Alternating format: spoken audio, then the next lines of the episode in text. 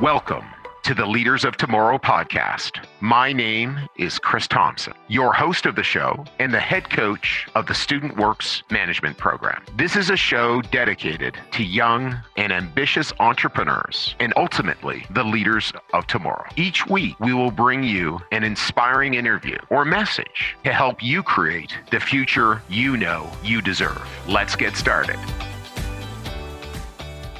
Hey, leaders. I have a really, really special guest for you today. Jason Shuttleworth was an operator for us, was a longtime business coach in our program, and he went out and he got involved with one of our early alumni, Rick Eastwood, and I connected them when Rick was looking for amazing people and Jason was looking for an opportunity, and Jason created some opportunities for Rick in his business. And then eventually he created this enormous $100 million plus plastic packaging business. His product exists in every Walmart around the world. So just an incredible story of persistence, relationship building, commitment, focus. He's also gotten involved in sport in his community, building sport for people who are less privileged.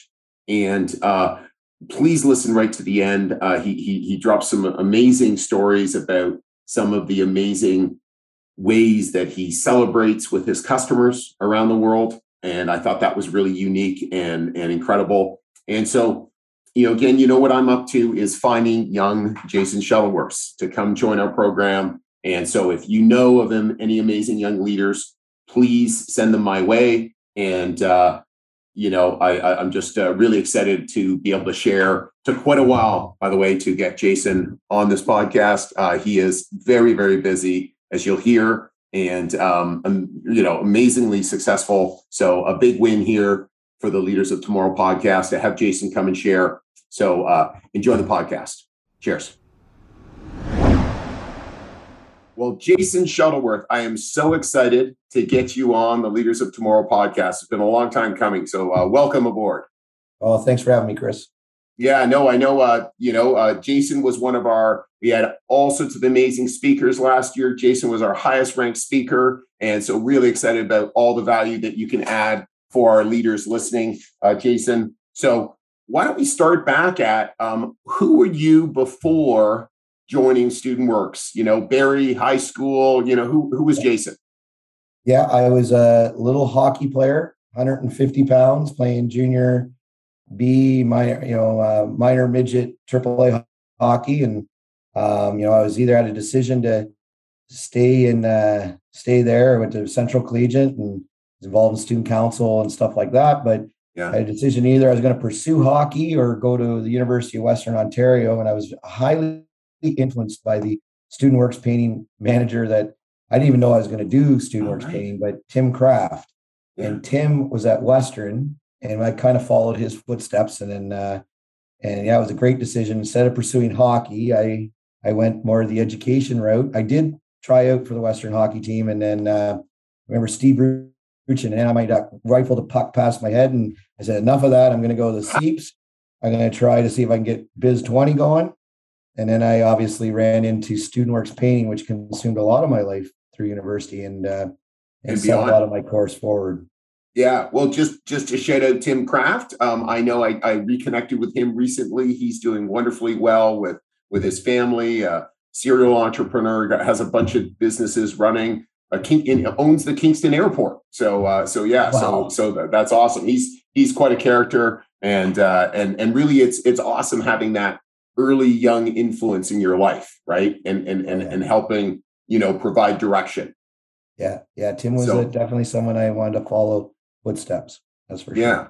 So Jason, thinking back, I know you had an extensive career with us, top operator, top business coach. Now we call them business coaches, not DMs. And, you were really, really amazing at what you did. What are you still taking from that experience and the things that you're still using? A lot, Chris. We talked about that at your at one of your, training seminars. Like I still use a day at a glance. I literally print print out my day every day, and I look at my month and year at a glance, and I still very much into my pen. And I think relationships, I'm still very much about face-to-face business and phone calls. And, you know, of course we use text and email, but very little email, to be honest, like, just, you know, and you'd want to diarize stuff, but I think relationships, getting out there, getting in front of people, I think the networking, the ability to take on almost any challenge. I've taken on many challenges over the last few decades, and I really felt invincible, because I think coming out of university, those years, especially those first 2 years, you know, like, it was quite a thing that, you know, looking back, that, you know, that we accomplished, you know, I accomplished in running my own business for the first time. And I think it was that confidence that I could do anything, and I tried everything. And some things didn't go as well as others, but I think I learned the tenacity and resilience a lot from working with Student Works Painting and through university, and that pressure to earn and pay for university. That was a big deal for me. Right. Yeah. Just because that was something that you needed to make money to be able to go back to school. 100%. I took on that role in first year, and, you know, I had to fight. I didn't have a car. We didn't, you know, my folks, we didn't have tons of cash. It was I was the first of family of six to go to university. So lots of pressure to do something special. But, you know, it was funny. I didn't really think of it as pressure at the time. I look back, I think, wow, that's pretty wild. Like, you would either crush under that pressure or step up. And I think through the mentorship and some support from, remember, Craig Loudon and Nick Eves, who's still someone I talk to today, you know, it's just that building up of that confidence. Like, I didn't know anything about running a business. I played hockey, worked at Bandito Video, Bell, you know, pulling wires at the middle of the night to pay for university. And, you know, I never looked back after first year, never went back to my parents, never went to OSAP. You know, I figured out how to pay for my next year and then my next year. And that was financial independence for me, to be honest. I was independent, you know, as of 18, 19 years old, which was pretty wild. Yeah. And just to shout out, Craig Loudon is the Chief Operating Officer of Indigo. And that was Jason's first district or business coach. And Nick Eves is the Chief Operating Officer of MLSE, Maple Leaf Sports and Entertainment, another rock star, you know, former alum. And I know one story, and I don't remember, I'm sure you remember it, but I remember you talking about it and sharing it with our team of rookies about just how frightened you were to make the first phone call to your customer. Could you maybe share that? Is that something that you remember, just how frightened? I was really nervous. Like, I'd spoken in front of, like, the auditorium of my peers, being student council, VP, president, treasurer, like, all that, but nothing was comparable to making that call or that first estimate. And, you know, I was really nervous, Chris. And I remember that, but, you know, I had the support of Craig at the time, who coached me through it. And, but then he also gave me the training, like, it really did for me. And I just followed the book, like, cause it was all laid out. I had my manual. I kept my manual for years after, especially on the rapport building and stuff like that. But I was nervous, but that amazing moment where you sell your first job, that, you know, on somebody's home, their biggest asset. I remember that customer, green. It was that I sold a lot of that deep green from Glidden. Yes. Anymore, they no longer, I don't think they have the same color. Yeah. It's all made of oil and thick and, you know. Yeah. But when they signed on and had confidence in me, that was it. That was it. I couldn't do enough of that. And I started translating it to the possibility of getting back to second year university. That was it. It was a connection to something that my why was pretty big. Yeah. And the vehicle to get me there was Student Works Painting. Yeah. And again, I know rapport building has always been something that you've been exceptional at and is a huge continuing success for your business. Maybe you could speak to that and just, you know, you know, again, the relationships that you've developed and how it impacts your business today, Jason. Yeah, like, I'm in the produce business largely. I'm also in the sports business today, but produce is still reliant on deep relationship. And that's where you get margin and, you know, and that's where you get survival. So, and I learned that from Student Works Painting because it wasn't about just, you know, I remember my competitor. I was very competitive as an individual. I think it comes back to hockey. And I just, you know, you see the odd quote and you kind of hear their experience of selling against us. And you never want to, I don't believe, focus on your competitor. But one of the things in the rapport building, it was such a key thing. Every step of the way, walking around the house, doing the estimate, sitting down, not jumping into the sale, trying to get to know the person, the empathetic sales process.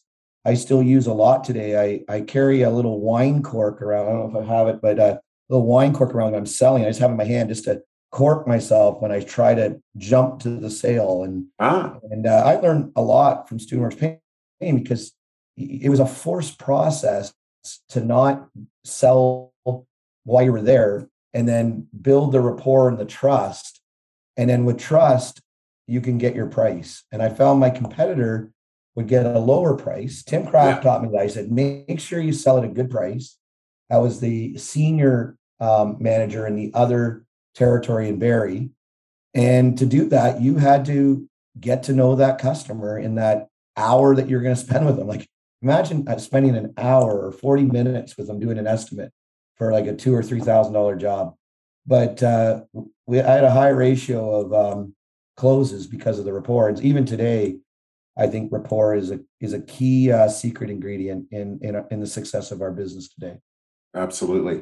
And so Jason, so we leave Student Works. Why don't I walk our young leaders? Because obviously you don't, you know, it's everybody's path's different, you know, but what did you do? What did you choose to do? And walk us through that. We'll kind of walk through step by step.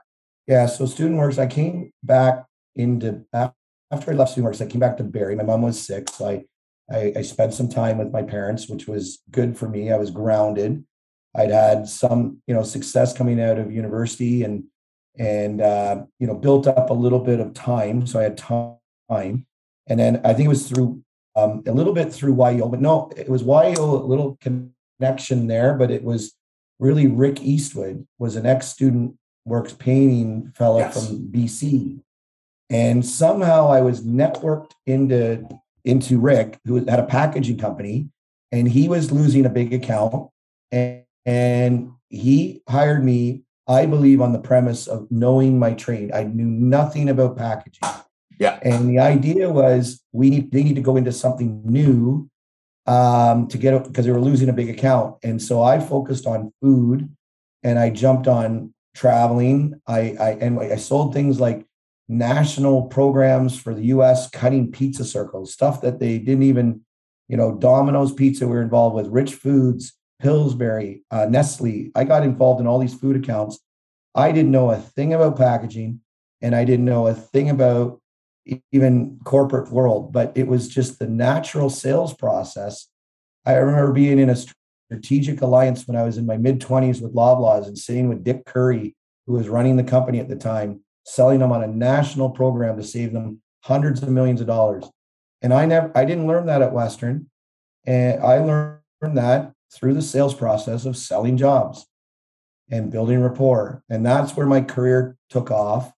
And I ended up starting my own packaging business from that experience and helped my friend Rick Eastwood, you know, with some sales. And that company, I think, grew from there, not just because of me, but I think they went 3 or 4 times in sales from that lost account. They were literally going to do half their business when I think they were 20 million. And I think he's way up there now. Yeah. No. So, I was part of that and part of that experience, and then I was off to the races. But with very little experience, I jumped right in and built big blocks of sales and production and profitable business for a partner. Yeah. No, Rick Eastwood, by the way, you can check out our 19th episode, and he talks about this situation, not specifically what you were doing, but his blue ocean strategy, how he lost this enormous account. He found that the type of business that he was doing was not going to be sustainable and he needed to regroup. And so he went from, I don't know what the numbers were. Maybe they were at 20 or 30 then, and then they fell back down and now they're at 150 million. So just incredible success. And I know Jason and Rick and Neil Bradley and I'll get out golfing every once in a while or outside the pandemic. And you know, it's really great about, you know, the things you learn. So basically You went after this business for Rick. And in the end, it started morphing into plastic. And he didn't want to set up, it didn't make sense for him to set up a plastic business. He already had a whole bunch of space and a whole bunch of manufacturing capability. Is that why you ended up separating out, Jason? I was running into so many opportunities because Rick gave me so much. You say blue. I'm not sure the strategy called it, but blue ocean strategy. Blue ocean. Yes. I could dive wherever I wanted with Rick, and as long as it was profitable. And then we were trying to drive his machines, and obviously he had all kinds of employees. I ran into a company called Rich Products. I mentioned them, and actually it was Domino's, Tom Monahan, and I got involved in a launch of their product, the Dots program, and I got involved in a launch with Walmart of an ovenable tray with Rich Products out of Buffalo. They're a very, very famous company. And I said to Rick, I think these are starting to get very entrepreneurial, and I'm starting to get into a space where I'm basically brokering packaging. And Rick, recognized, I stayed on with Rick for a couple of years. And then what he did was he kind of helped me house my business for a few years to help me. I owe a lot to Rick. Like just that fraternity, Rick is a big reason why I'm successful today. So for a few years, I worked out of Mississauga and I ran my business, and then I supported the specialty business that we brought in to Central. Right. And, just kind of guided my way into my own business. It was a process. Awesome. And Rick didn't take a dime out of it. He just helped me. It was like I got into plastic because we solved a problem. Someone came to me and said that West Coast was eating up all the salad containers for plastic, these 1-pound containers, and the East Coast didn't have it. So I said, well, why don't I solve that? If I solve that, what would it mean? So I built a tool for $250,000 in Montreal, and we solved it, and we got all that. I got all that business, and then I got into many other produce companies. But I also sold Nestle worldwide. Hold on. Why don't we go slower? Selling just tons of solutions, always a solution. So one of the things is you found an alumnus who was supportive of you, helped you out, and mm-hmm. and again, speaking for Rick, I'm sure one of the things is you were supportive of him. You were creating value for him. You were winning, and great. This is something I can do to help out. And again, he doesn't, deserve equity in your business or whatever. He was fine to sort of, hey, I'm going to focus on my things. You focus on your things. And I know you guys still have a great reputation. Rick's one of my best friends, and, and he speaks super, super highly of you. But let's talk about that $250,000. So you're a really young guy still. Yeah. And so this opportunity to sort of build something for $250,000. Did you find that money? Did you raise that money? How did you manage that? I convinced some people to give me cash, to be honest, and believe in me, and gave them a return on that money within the year, mm-hmm. and paid it off right away. And it was just really on the enthusiasm of my business plan, not really a big business plan. It was largely on the back of a napkin, but I had the contract and I had the business. I didn't use a bank. I just bought the tool, amortized the tool with the customer, got the customer bought in. And I saved the customer so much money. And then I had supply and no one had supply. It was the weirdest thing that I had it and then I just built another tool. And, I just followed the lead of the customer. What I did was I really spent a lot of time with the retailers, getting to know what they were looking for. And then I started developing the specs on the plastic to be more sustainable and more affordable. Like it's always, I was always just trying to find the right price, not the cheapest price, but the right price and stable supply line. And by building it like that, using the opportunity and solving the solution, solving the problem, laying out the problem clearly that it was stable as a solution. I found the stakeholders from the customer's end and the customer's customers, they all chipped in. They all gave me, they all contributed to the success of the business because I held the solution, and and then we just solved it, and then it becomes networking. Never built a website. I still don't have a website today. Yeah, and I barely have an ordering system. Yeah. And, you know, we've just networked, and today we supply produce packaging around the world. And it's, I think we have 180 tools in plastic, a lot towards tomatoes. Now we're moving a little bit towards paper. We are in every supermarket in North America. No question, our product is in every single supermarket in North America. It's in every refrigerator, I can tell you, in North America. There's no question. And so to back this up, I know a bunch of people, because I know this was my thought, and this is something I learned from Rick Eastwood as well in his business, and he's dealing with these major companies. You would think these major companies would have a handle on the plastic, but they don't. They need somebody to figure it out. And so there's this entrepreneur named Jason Shuttleworth who figures it out, who goes, oh, I think I've got a solution. And then working together with the suppliers who need plastic to get to the retailers, and the retailers need the suppliers to have a solution. So you find the solution and they say, hey, we want to work with this guy, right? Because there's not that many people really working in your industry to find a solution here. Well, there's definitely big players in resin. But no one focused, like you just focus on the issue. And so I went to all the trade shows. I traveled to Europe. I traveled to Asia. I got on planes on my own dime, and I got to know the customers, and I spent time with them in the element when they were selling to their customers. So like, you know, we supply the grower and the marketer, and then they sell into the retailer. I went and called on the retailers.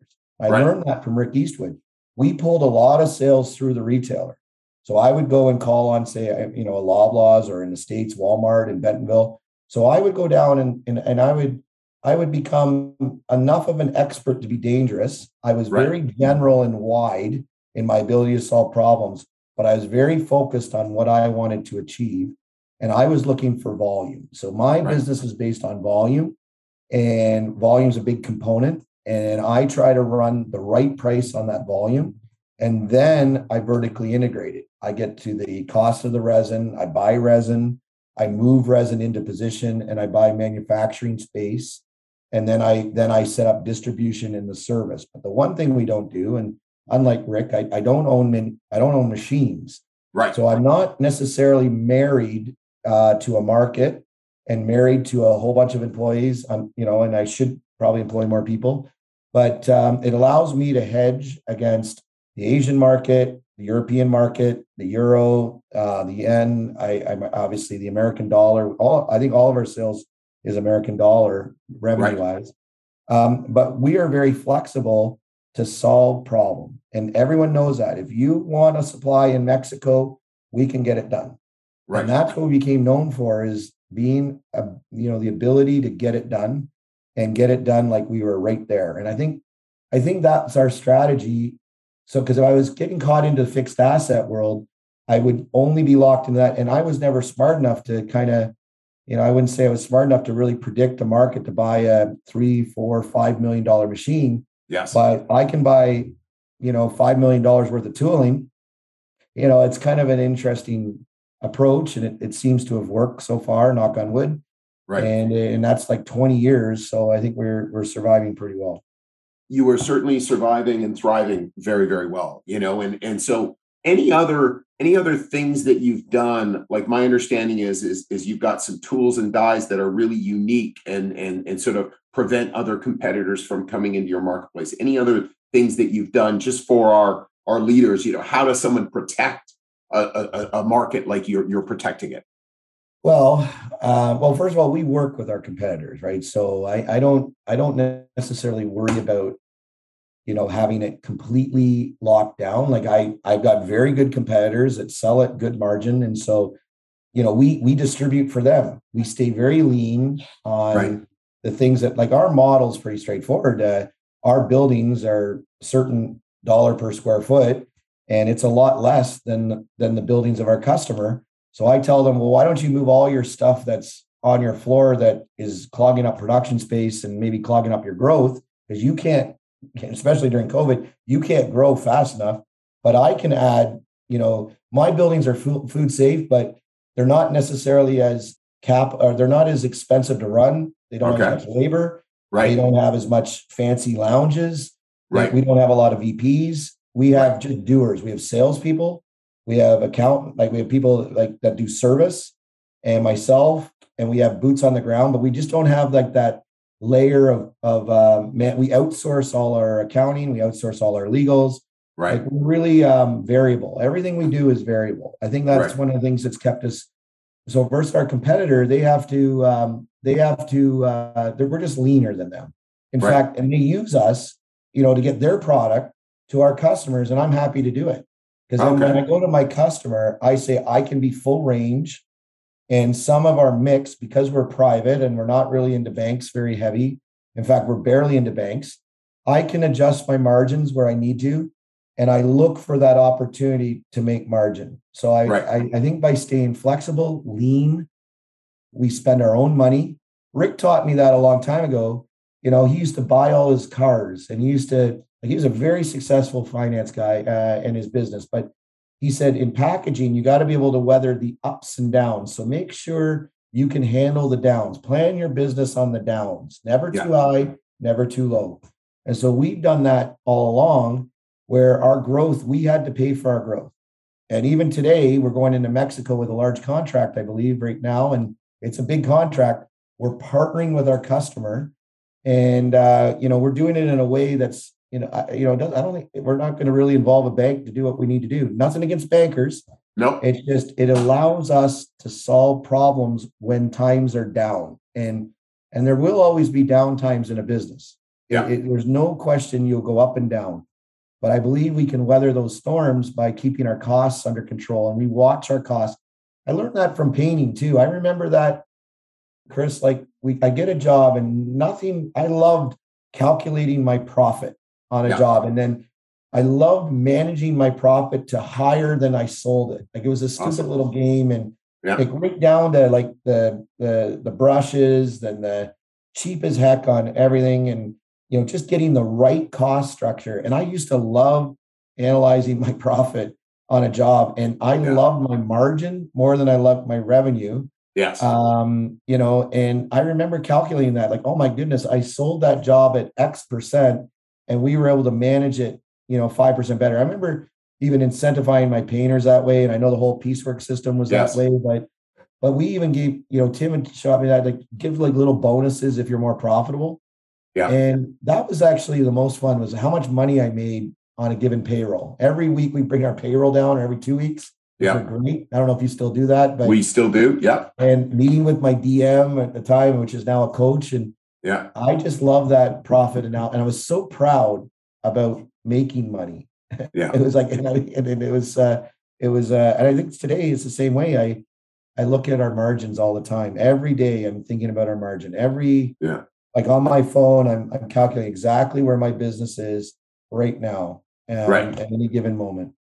What about saving? I know that's one thing. Rick's a big saver, and it may look like, because he's done really well now, that he's not, but he really is. What about you? Did you, hold on to money before you started to spend it, and invest in other things? How'd you handle that, Jay? Yeah, we did. We got thin at times, Chris.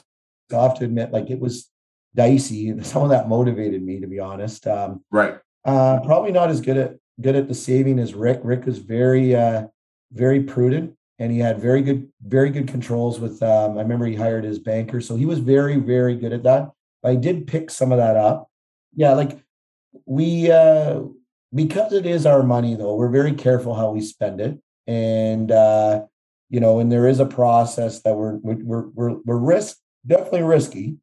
Yeah. But we're risk adverse on where we place our own money. So there really isn't a detachment right now between the cash and the decision. So if I'm going into Mexico, I'm calculating, okay, how are we going to weather that storm cash wise? And cash flow is a really big thing for us. And every day I'm thinking cash flow, because our margins are not exorbitant. We have to watch ourselves. So I guess our saving is just in, I didn't really diversify with our investments. We didn't really get into real estate.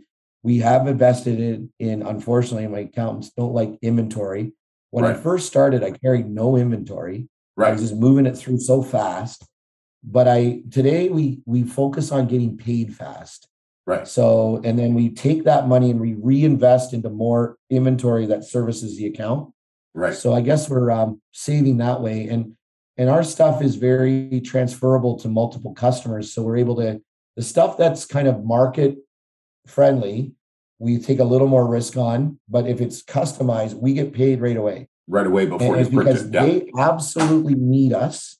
Right. And so we get paid almost like, we get paid, I don't want to say this too loud in front of my customers, but we get paid before they pay us. Yeah. And we've designed everything very carefully with our overseas suppliers, and just all the timing of payment. That's very critical to us. Yeah, no, I can see that. I don't know if I answered your question, but no, you did. No, you did. You did. It's been the business. Yeah, and I wanted our leaders to hear again, just kind of the cash flow, the thinking that goes into financing a company. So, what about looking back? Any big failures or mistakes, and what did you learn from those, Jason? Oh, lots of mistakes. Lots of mistakes around some of the different ventures that I got into. I remember I got into a marketing venture where I was going to redesign the Sky Dome. I pitched Rogers before. I remember you telling me about that. Oh, yeah. That was a big colossal effort. Yeah. I wouldn't say it was a mistake. I tried a lot of things, suppliers. A lot of times I used to broker it, and I get so big, like these suppliers were, you know, they were owing me like $250,000 in a month. Sometimes it was crazy. Yeah. And then they would cut you out. So I made some mistakes around building some buffer on the relationship of the end user to my supplier, because I was relying at the time, I was repping the company. So they would pay me like commissions. I would just have a standard 5%, which was good when I started out because I wasn't laying out much cash except for the tooling. But and I wasn't carrying receivables and all that stuff. But I that was a mistake in the end. We took a big hit back in sales. I fired a whole bunch of customers at the time. I fired a whole bunch of suppliers. And then I redug into the distribution. So then I became a distributor, which provided more value to the customer and provided more buffer to being able to have multiple suppliers, you know, and hedging and playing off. So it was a mistake at the time, but I wouldn't classify any of these mistakes as something that at the time they seemed devastating, but they really moved me forward. Like the mistakes really just helped me calculate how to improve my business. Yeah. Yeah. I think it's just making sure you're really thoughtful about your partnerships, making sure you're really thoughtful about the optics to your client, and being prepared that if it gets really big, people are going to want to get in on it. So including competitors and even internally, people that are your suppliers, they're going to want to try to claw you back. Right. So it's about building value to your partners and your customers every day, reminding them everything you're doing, building a depth of being indispensable. Every day I try to think, okay, how do I make myself so that they need me so much that if I'm out of it, they couldn't do it. And so every mistake made me stronger, and I was not afraid to make any mistake. I took on a lot more in the beginning than I do now. I'm definitely more selective today than I was before, but it's definitely a different level, Chris. Like we're at a stratosphere where if I do make the mistakes today, you know, in the middle of the night, I'm making, you know, if you're overseas, you're making like a €3 or $4 million error. Right. So the mistakes are higher. It becomes a bigger deal.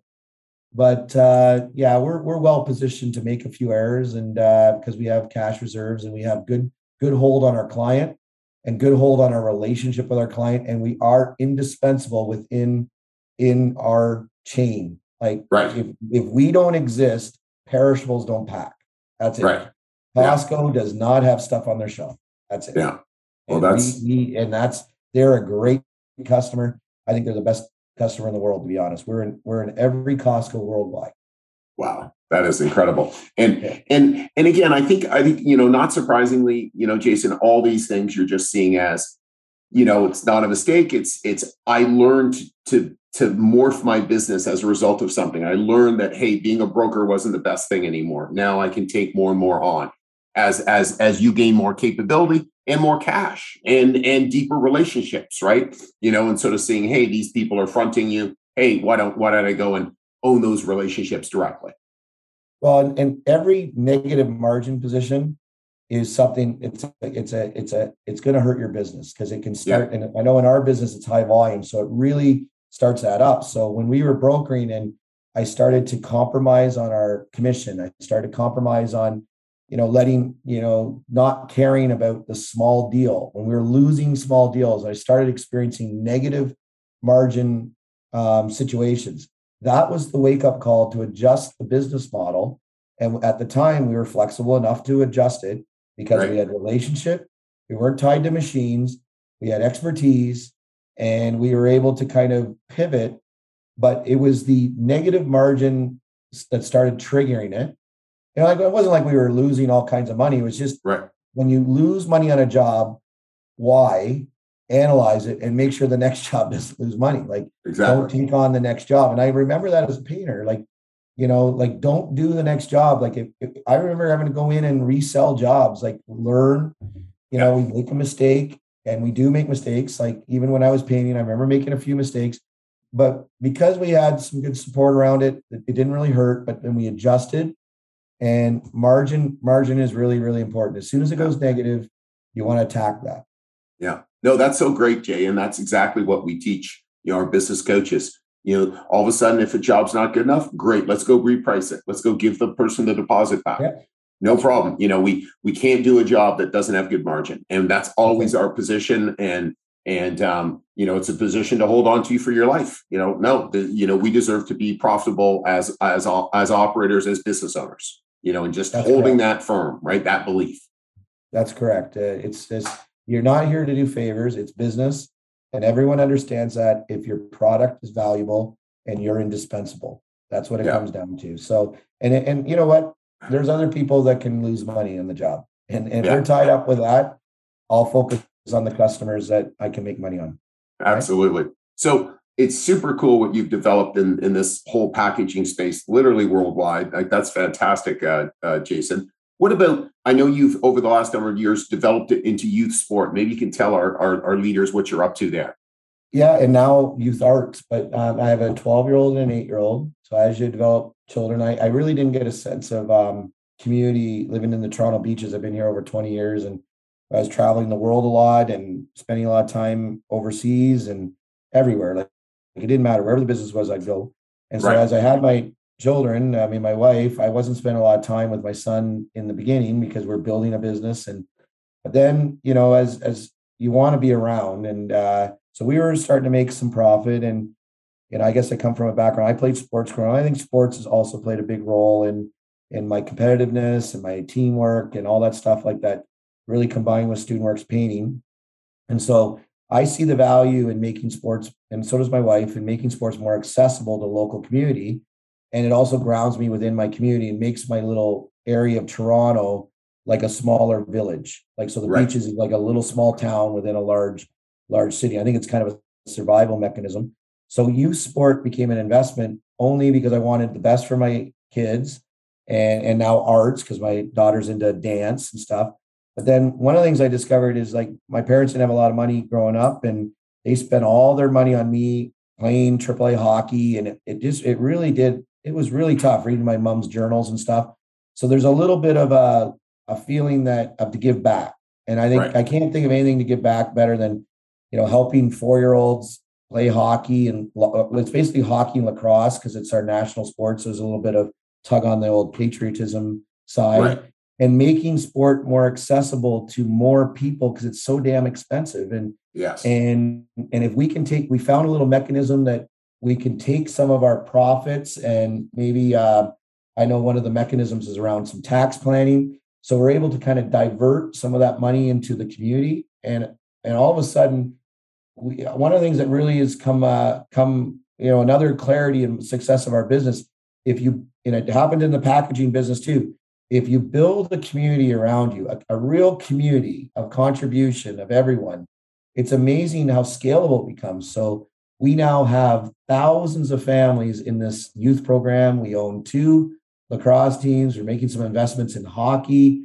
We can see ourselves maybe investing more in the professional game, but I really like the high performance amateur side. Yes. And we're getting quite big at it. Now it's a business. It's a business that has returns, not on the backs of the participants, but we found a bunch of stakeholders, banks and people, local businesses, bigger businesses chipping in money. And we also found business structure to bring cost reduction to youth and families. Man, yeah, it's starting to become a bit of a profit center. And that wasn't the design originally. I just cared if it kind of broke even or lost a bit of money, we were okay with it. But now we're starting to kind of find assets that are starting to turn money. And I really like the sports space because it's got me into, I never had a Twitter. I never had an Instagram. Now that all kind of happens. I'm kind of, the world seems to be going away from that stuff now. And we're all in on that stuff with sport. But it's fascinating, the whole world of sport. And it's very exciting to see young athletes or young kids become athletes. And now a lot of them are going to Division I schools down the States on full scholarships. And because we always tie student athlete to the whole thing. And they're amazing athletes. And they're all playing like pro in the NLL. A bunch of them are playing the NHL. Like it's really fascinating seeing the results of all that effort.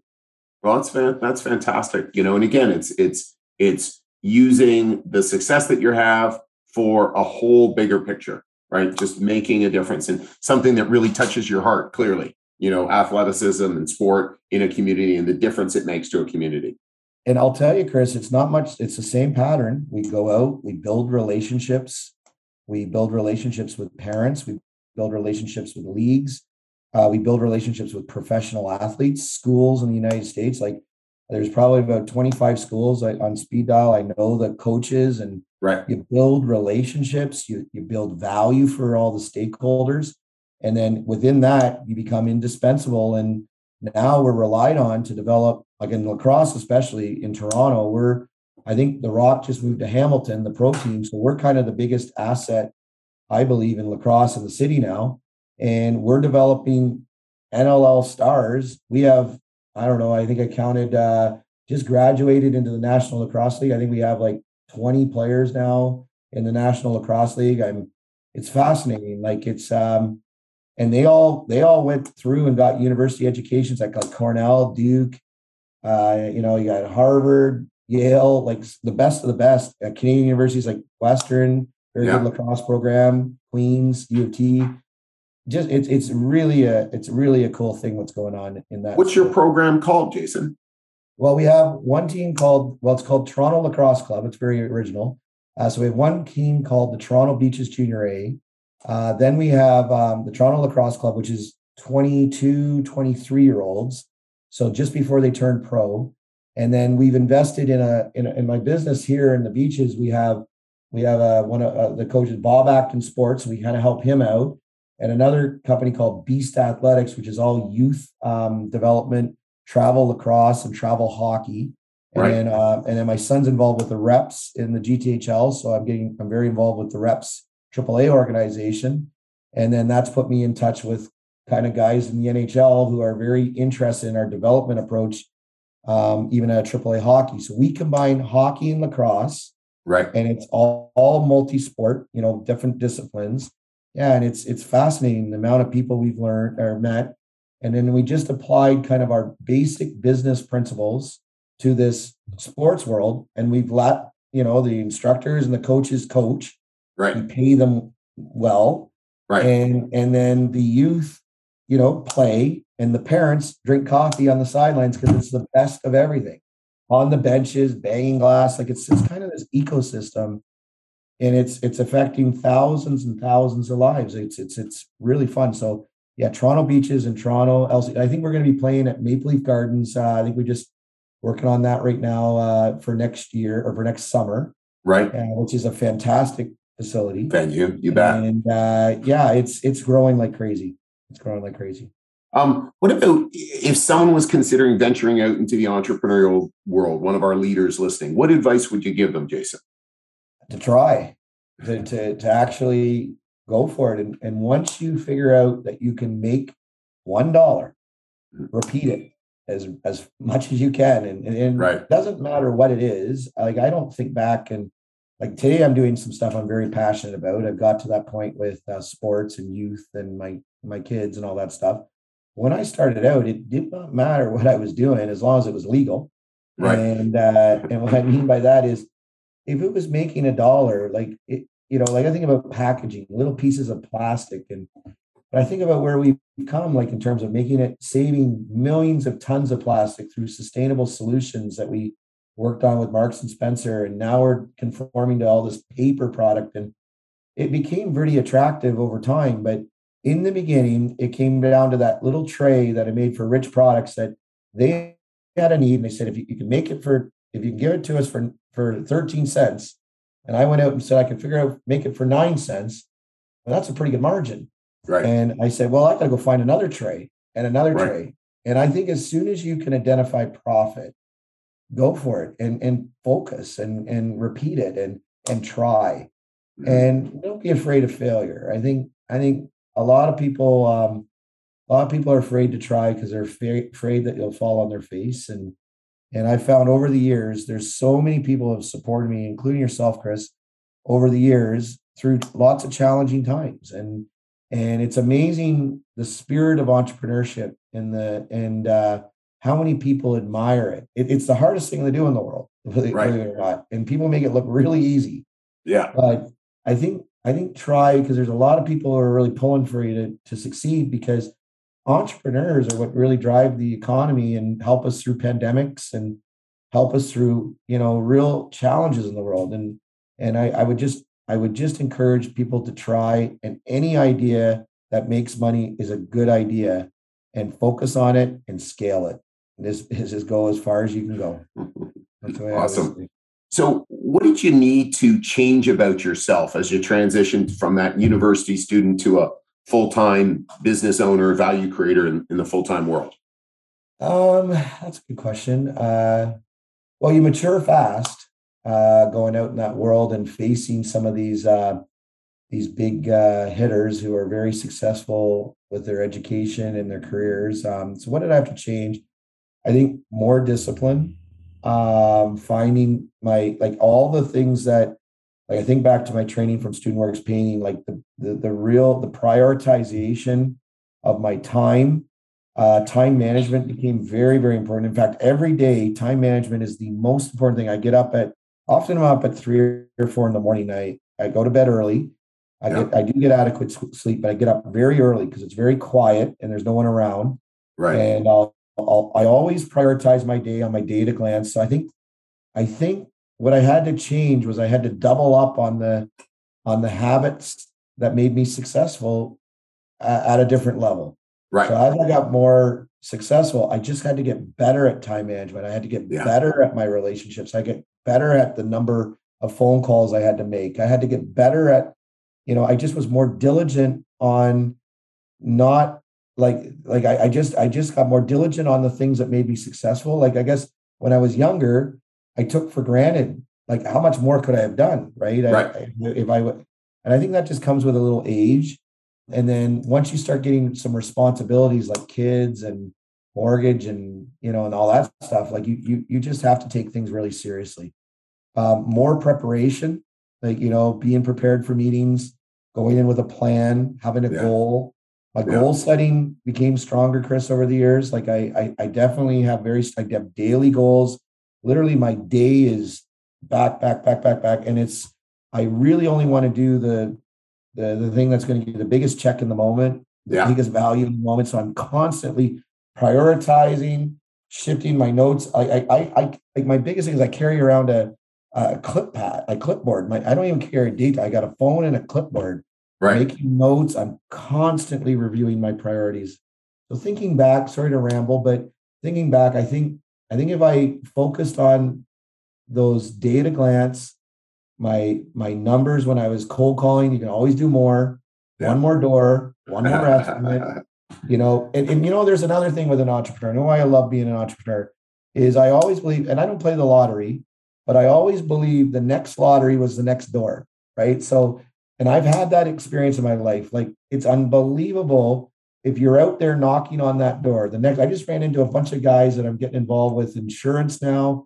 I'm getting involved in another business in the medical field. And they're one of my customers, and it's just another door. The next lottery ticket is only one more door away. It's hard to, And that's the beauty of an entrepreneur, is that every day can be like your best day. Yeah. You know, yeah, they're going to have setbacks, but if you're in the game and you're going hard and you knock on that one more door, you find that five is maybe in Student Works painting world, maybe that $4,000 interior job that makes you like $800,000-$900,000. Yeah. It's one more door. It's a beauty. It's a beauty. I agree with you. And so what key habits would someone want to steal from you? One of our leaders listening. Definitely planning. Like I'm constantly honing in on daily prioritizing my day in blocks. If getting up early, getting up when your competitor is asleep, that's a huge motivator for me. Like knowing that I'm up working focused and they're still in bed. Yeah. And that gets me going. So I saw a Kobe Bryant video once and he's like talking about his process and how you can just never catch up to him. Yeah. And that's the way I feel. So I get up early. By 8, I go to, and it creates good discipline because you have to go to bed early to do that. Yes. Right? So because I found I was wasting a lot of time late. It wasn't really productive time.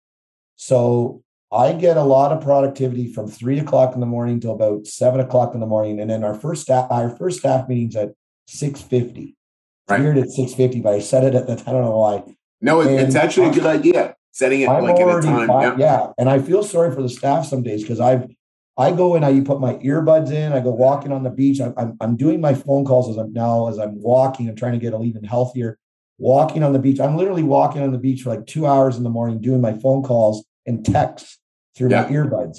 And by 10 to 7, I'm firing. I'm like 6:30 and going, why is the world not up? Let's go. I'm just raring to go. And energy and positive joy and enthusiasm and passion really does capture, like, man, I want to be around that business. If you're getting up at 8:30, 9:00 and you're just coming in and like, I'm coming in firing. Yeah. And then by middle of the day, like right about now, it's 2:30. I'm starting to get a little tired. Yeah. I may grab a nap, but I'm pretty energized from talking with you, Chris, like, because you're very contagious as well. I think your energy level is really key in business. Like, you know, what you eat, what you drink.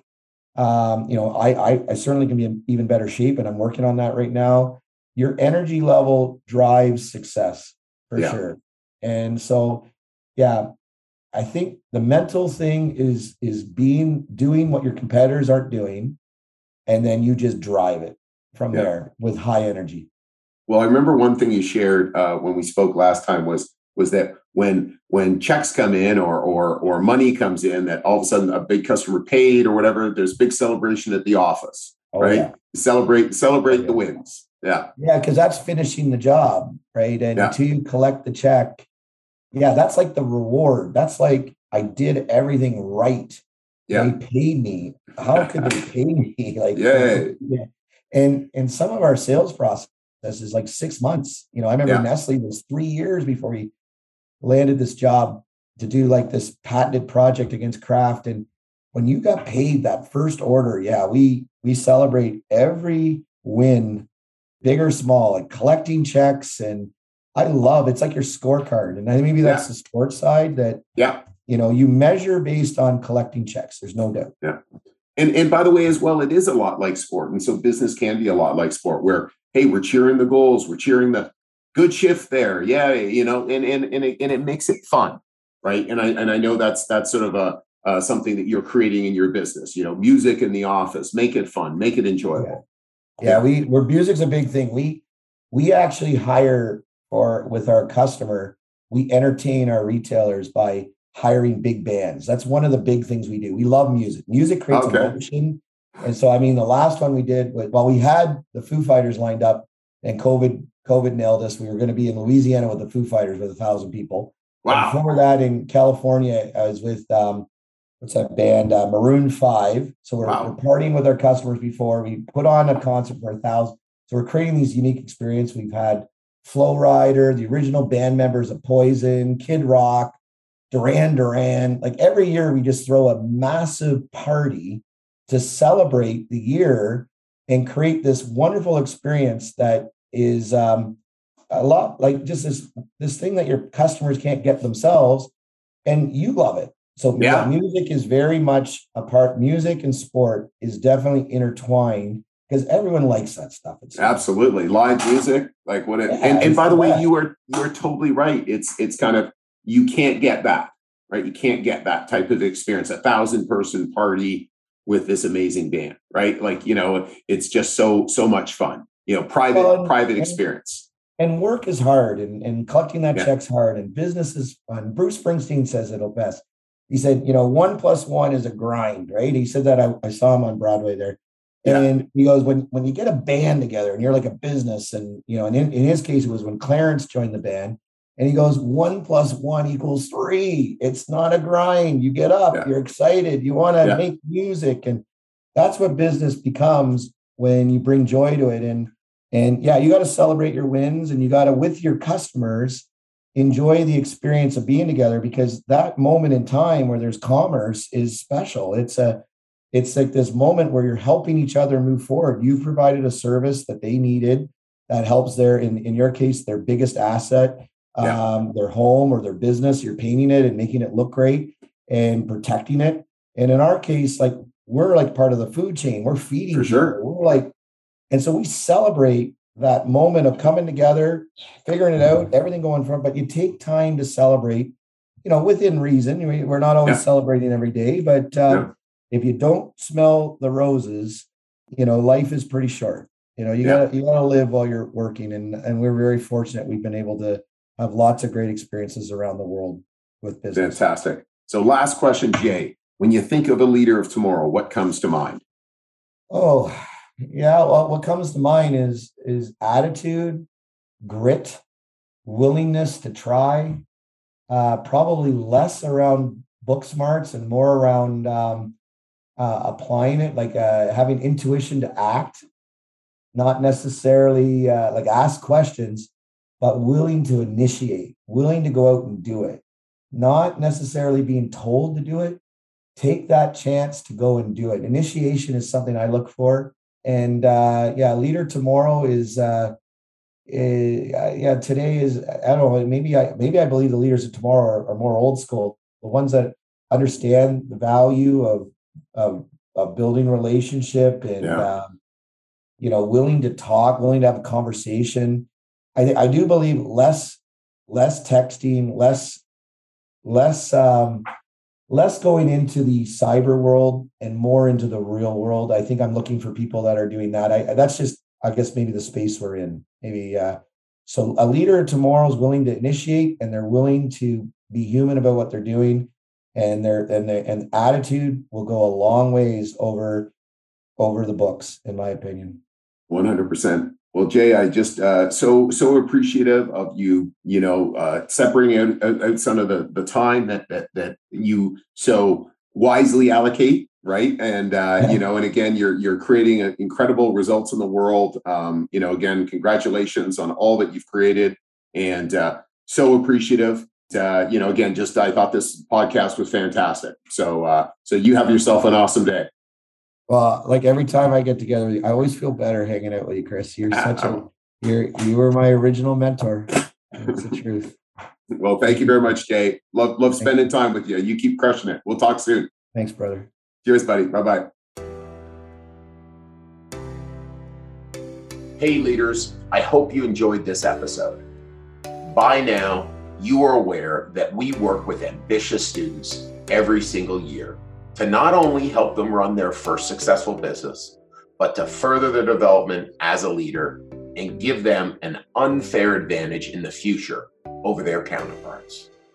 It's why starting now and only for the next few weeks, we'll be on campuses across Ontario, Quebec, and the East Coast, interviewing students who think they have what it takes to start their first business and get started down their path of entrepreneurship. If you think you have what it takes or know someone who might be interested, visit leaderspodcast.ca/apply and start your application process today. Once again, it's leaderspodcast.ca/apply, and I can't wait to see you on the other side.